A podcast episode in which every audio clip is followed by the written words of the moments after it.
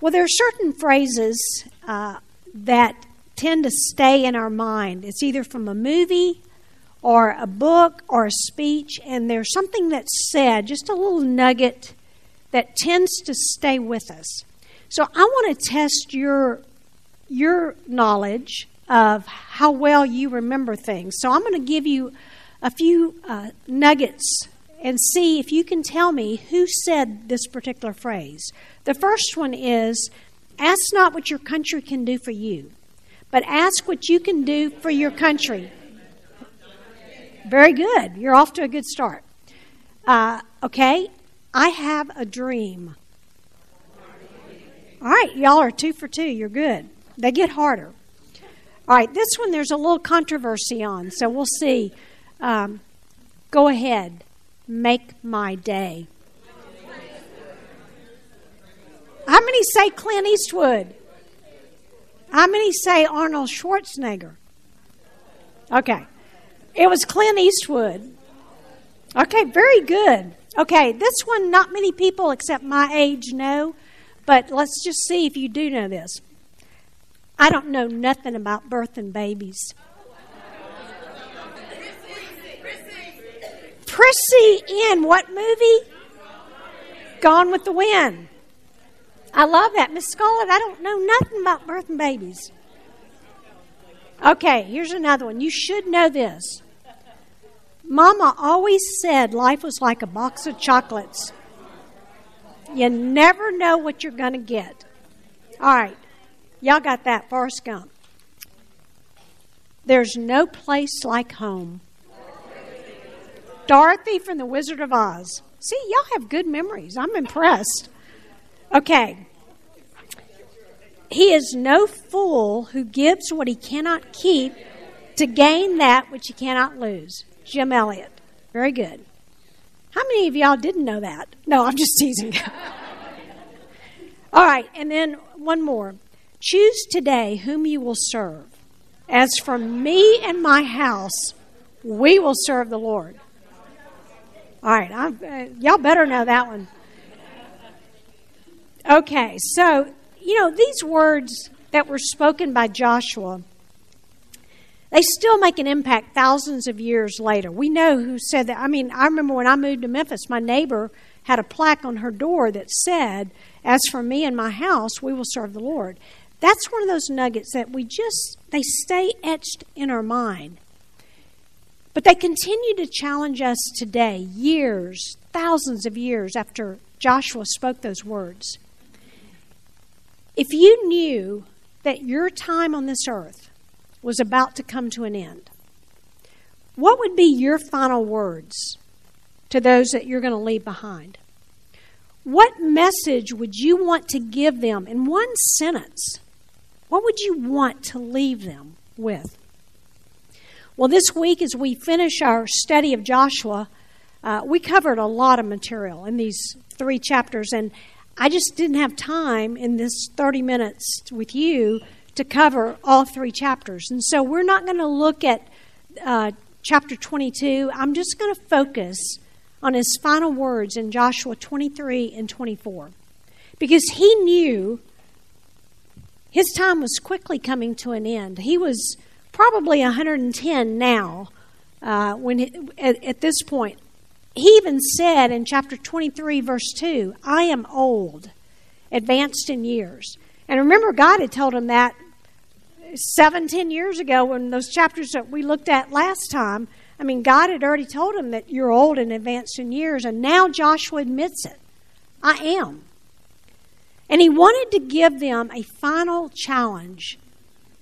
He wanted them to, to be challenged to keep pressing on in serving God. But he recognized a tendency in them, a tendency to look to other gods. And he was concerned that they would not be faithful to follow God after he died. And he, and he rightly so was concerned. And so he gave two farewell challenges. Some people have said these two chapters are the same speech. Uh, I lean toward the, the view of the scholars who say that these are two separate occasions, two separate speeches. In chapter 23, It was given to the leaders of the people. And probably at Shiloh, even though it doesn't specifically say that, they just feel like that's where the tabernacle was. That's probably where he called the leaders and gave this first speech. And then his second message was in chapter 24. It was to the leaders and the people, so to everybody. And it was given at Shechem. Why Shechem? Well, you looked at that this week because Shechem had spiritual significance for the Israelites. It was at Shechem that God gave that promise to Abraham that his descendants would one day inherit this land. And it was at Shechem that Jacob built an altar and renewed the Mosaic covenant. It was at Shechem where the people of Israel had reaffirmed their commitment to the Lord in Joshua 8 after they defeated Ai. This place was holy ground to the Israelites. It was an appropriate place for Joshua to give his final words to the people. And so, even though these are two different farewell messages, they both have one underlying message. And that one message is serve the Lord God and serve Him alone. So, everything he talks about in these two speeches, these two messages, point back to that one main point serve the Lord God. Warren Wiersbe, in his study, uh, Be Strong on Joshua, he said to serve God means to fear Him, obey Him, and worship only Him. It means to love Him and fix your heart upon Him obeying Him because you want to, not because you have to.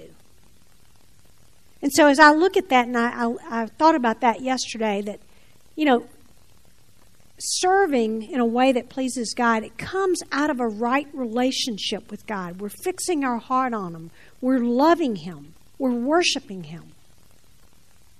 And that natural outflow is serving Him. So, how do we serve God? in this way?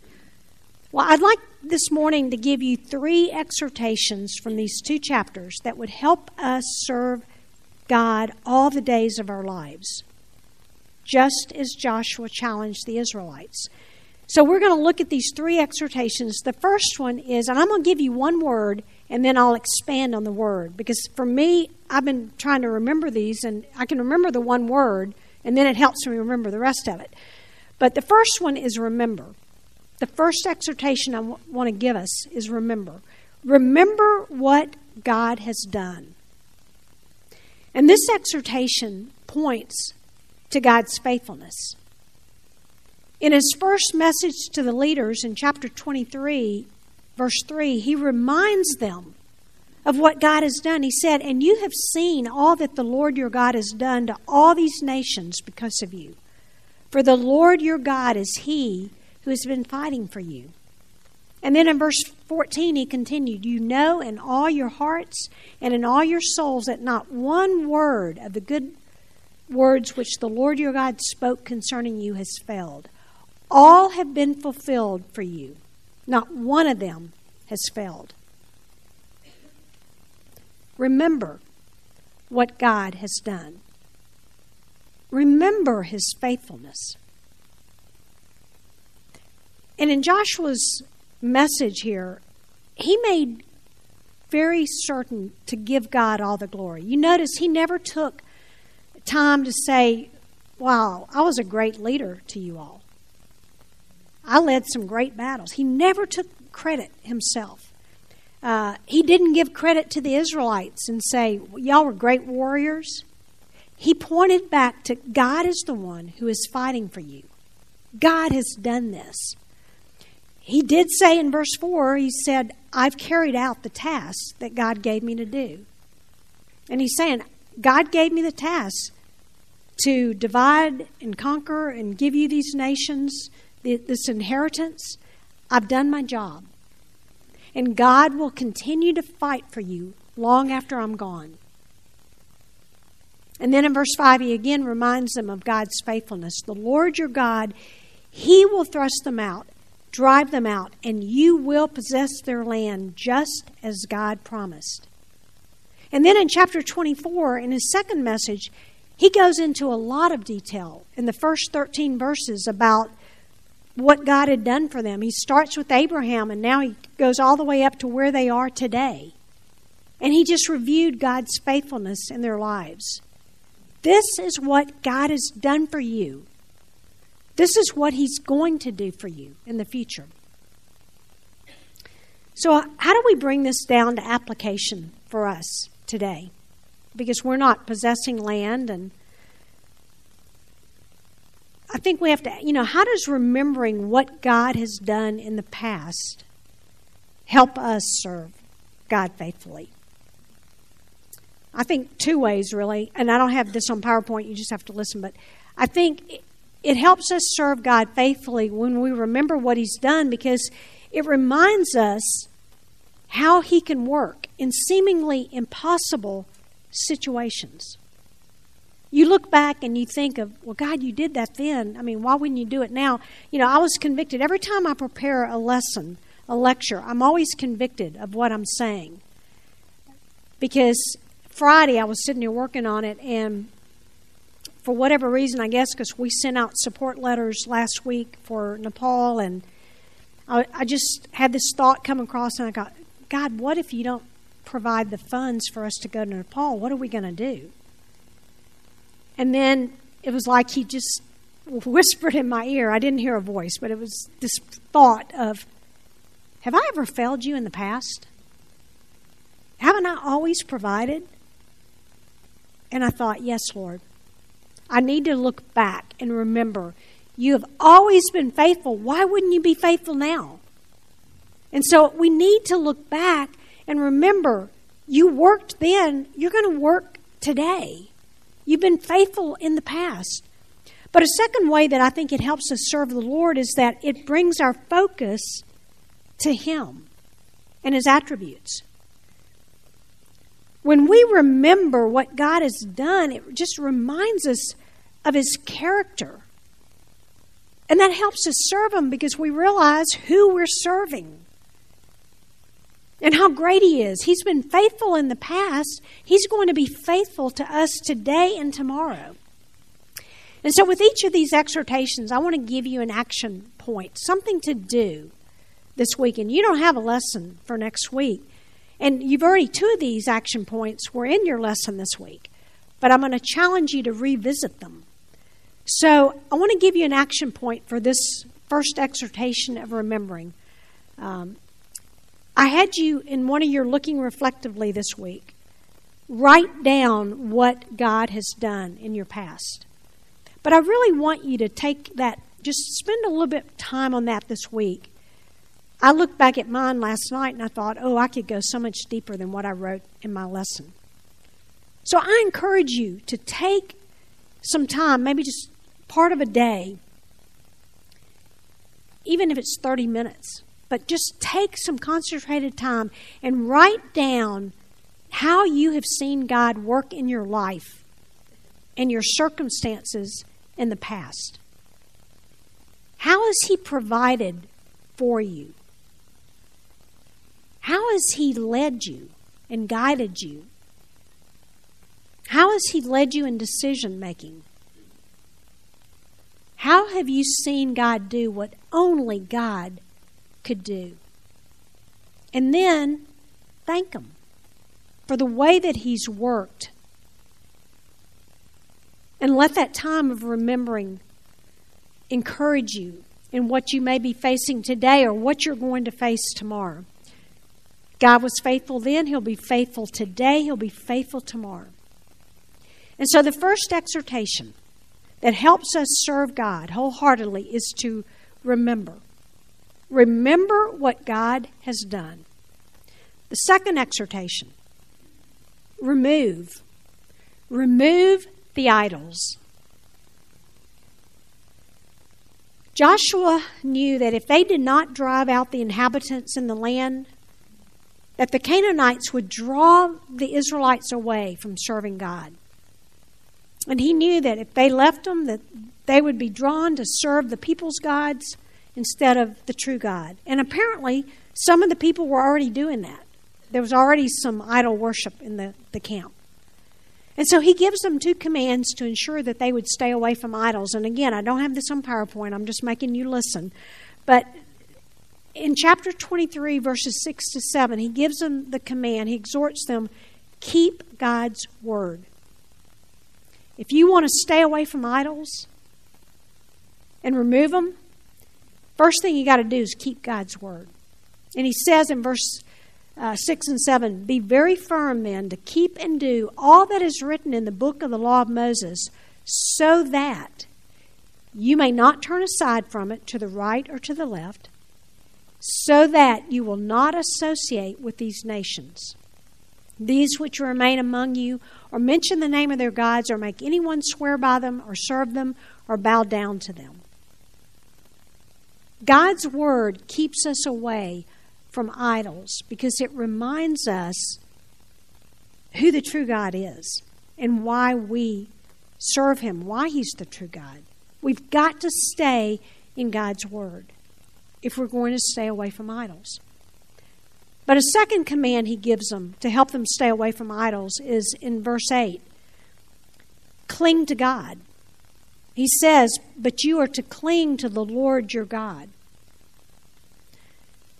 I love the way the new the NIV application commentary talks about clinging to God. He said, to cling firmly to Yahweh is to embrace him so tightly that there isn't even the smallest crack between you and him for another God to come into. That you are clinging so tight, there's no space for another God, there's no room. I have um, a very vivid memory from my years as a child. And I don't remember everything from my childhood, but there are certain things that obviously traumatized me, and I remember them to this day. I know that I was younger than five years old. I don't know how old, but I was younger than five, and because I was in the nursery. And I remember one Sunday morning, my mom held me, led me by the hand, took me to the nursery. And she was going to leave me there with this lady. I remember the lady, I remember her name, and Jared Bamberg, this little boy that I had a crush on. He was my boyfriend at the time. She was going to leave me with this lady and Jared. And for some reason, I know I'd been in the nursery before, but for some reason that day, I did not want my mama to leave me. And I just wrapped my arms around her her legs and just held on tight and said, Mama, don't leave me. I need to be with you. That's the kind of clinging that we need to do to the Lord. Don't leave me. And the reason I didn't want to leave me is that I felt secure with my mom. And I'm sure you young moms have probably had your kids do this to you when you were leaving them somewhere. That's what we should be doing with God is clinging to Him so tightly. God, I need you. Don't leave me. You're where I'm secure. And are we clinging to God in that way? If we want to remove and stay away from idols, we have to keep His word and we have to cling to Him. So then, the application today um, we don't often think of ourselves as idolaters. We think of the Israelites and the Canaanites as idolaters because I doubt anybody in this room has a statue in your home that you worship? Uh, if you do, come talk to me and we'll, we'll talk about that.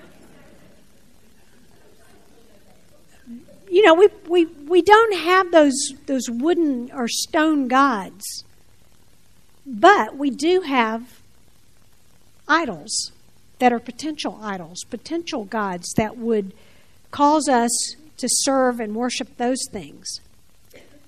Things like money our status in life. Materialism, our houses, what we own, our cars. Recognition. Even things like body image. People. We can't serve God and idols at the same time because there's only one God, and we have to decide who we're going to give our devotion to. Who are we going to worship?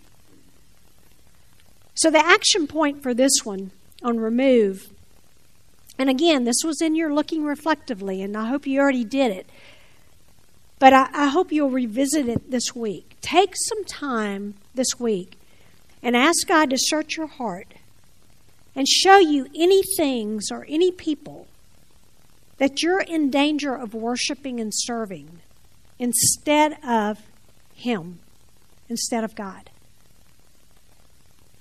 Ask Him to show you what those potential idols are. And if you have an idol in your life, would you be willing to remove it and confess it? Give it back to the Lord. If we're going to serve the Lord, we have to remember what God has done. That's the first exhortation. Second, we have to remove the idols from our lives. And the third exhortation is found in chapter 24 reaffirm. Reaffirm your commitment to God. Joshua challenged them to reaffirm or to renew their commitment to God, to serve God, not just in, in their words. He, he wanted them to also reaffirm their commitment to Him through their actions. And he ended up renewing the Mosaic covenant with them. The Mosaic covenant, simply stated, is if you obey me, I will bless you. If you disobey me, I will curse you. And so Joshua is warning them. And you read that in these chapters God will destroy you, He will take you out of this land if you disobey and serve idols. That's part of the Mosaic covenant. And so he challenged them in 24:15. He said, "Choose whom you will serve." And he made it sound like, well, since you can't serve God, then choose between the gods of your fathers on the other side of the river or the gods of the Canaanites. Who are you going to serve? But as for me and my house, we will serve the Lord. And of course, they quickly responded, We're going to serve the Lord too. But you'll notice that he wasn't convinced. He, he suspected that there was already idolatry going on in their homes. And so he exhorted them again Who are you going to serve? Because he wanted them to understand the seriousness of that decision. Words were not enough. And maybe he was hoping that they would come forward and say, Here, here are my idols. I'm removing them. But he warned them in both chapters. And he said, If you ever go back and cling to the rest of these nations, know with certainty that the Lord will not continue to drive these nations out from before you, but they will be a snare and a trap to you until you perish from off this good land which the Lord has given you. And again, they said, Oh, but we want to serve the Lord. We're going to serve God. So in chapter 24, Joshua said, Okay, and he renewed the Mosaic covenant with them, a reaffirmation of their commitment that we're going to follow you, we're going to serve you. So, again, application for us today. We're no longer under the Mosaic covenant, we're under the new covenant. We're saved by the blood of Christ. It is unconditional love. Our salvation is secure, and, and we only need to accept Jesus as Savior one time. It is not something we need to keep doing over and over and over. Once He comes into our, our lives as our Savior, He pays that payment. It's one time. But I do think we need to reaffirm our commitment to Him over and over and over. And I would say daily. That every morning, even this morning when I woke up, before I ever got out of bed, I lay there and said, God, this day is for you. I want to please you today. I want to serve you today. Guide me, help me. I, we need to, to really reaffirm just our desire to serve Him every day. Are we going to allow Him to be Lord of our life today, or are we going to take control and do things our, our own way? You know, I remember back to the very day I first gave him lordship of my life. And that's the, a turning point in my life, but I still daily have to give him that throne and affirm, God, I want you to be Lord. not me. So, action point for this this exhortation. And this was not in your lesson. But I want you to take some time alone with the Lord and just be real honest and take some time to reflect. Where are you with God right now? Where are you in your relationship with Him? Are you doing great and you're just growing and loving Him more every day and just on fire for Him? Or are you finding yourself a little complacent? Maybe just plateaued out? I'm not really going backwards, but I'm not really growing. Are you so busy that your time with Him is getting pushed aside?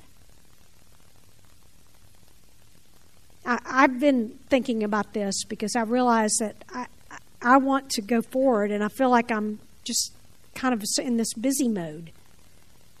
But take some time and evaluate where are you with God? Are there things that are pulling you away from making Him first?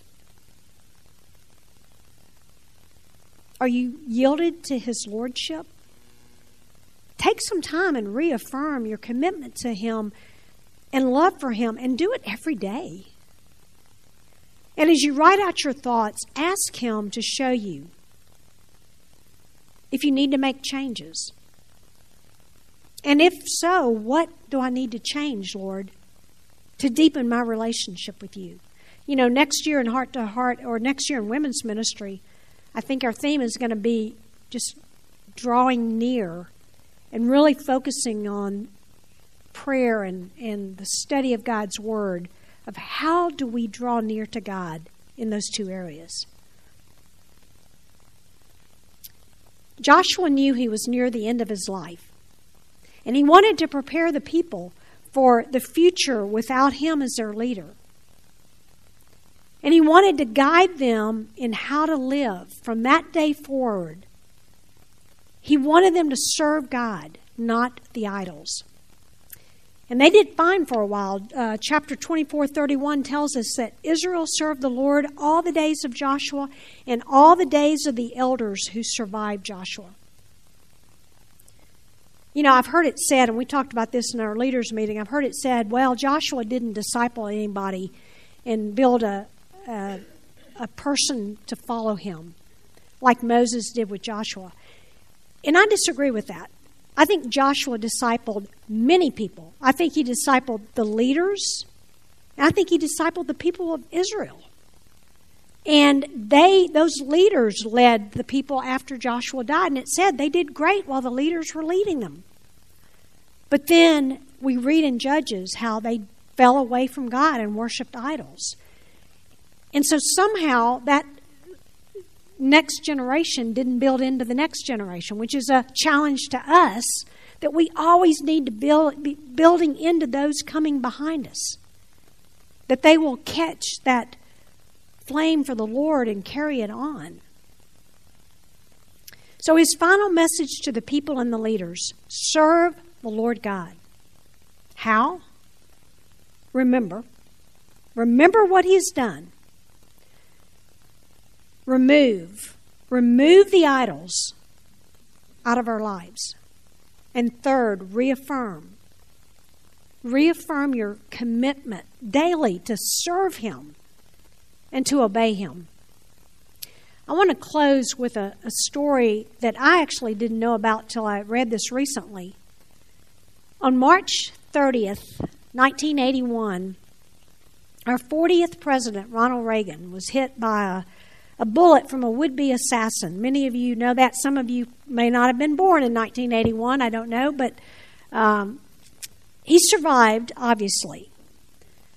But he would never be the same. According to his deputy chief of staff, Michael Deaver, something spiritually changed in Ronald Reagan that day. He'd been a Christian since he was a child. But after March 30th, 1981, there was a renewal of faith, a renewal of a sense of destiny and purpose. He told his daughter Maureen while he was still in the hospital that God had spared him for a reason, and that whatever time he had left on earth was dedicated to the Lord.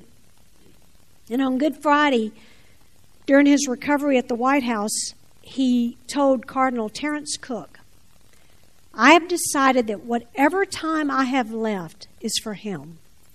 Whatever happens now, I owe my life to God, and I will try to serve him every way I can. That was a spiritual renewal, a spiritual affirmation in the life of our president to serve God every day the rest of his life.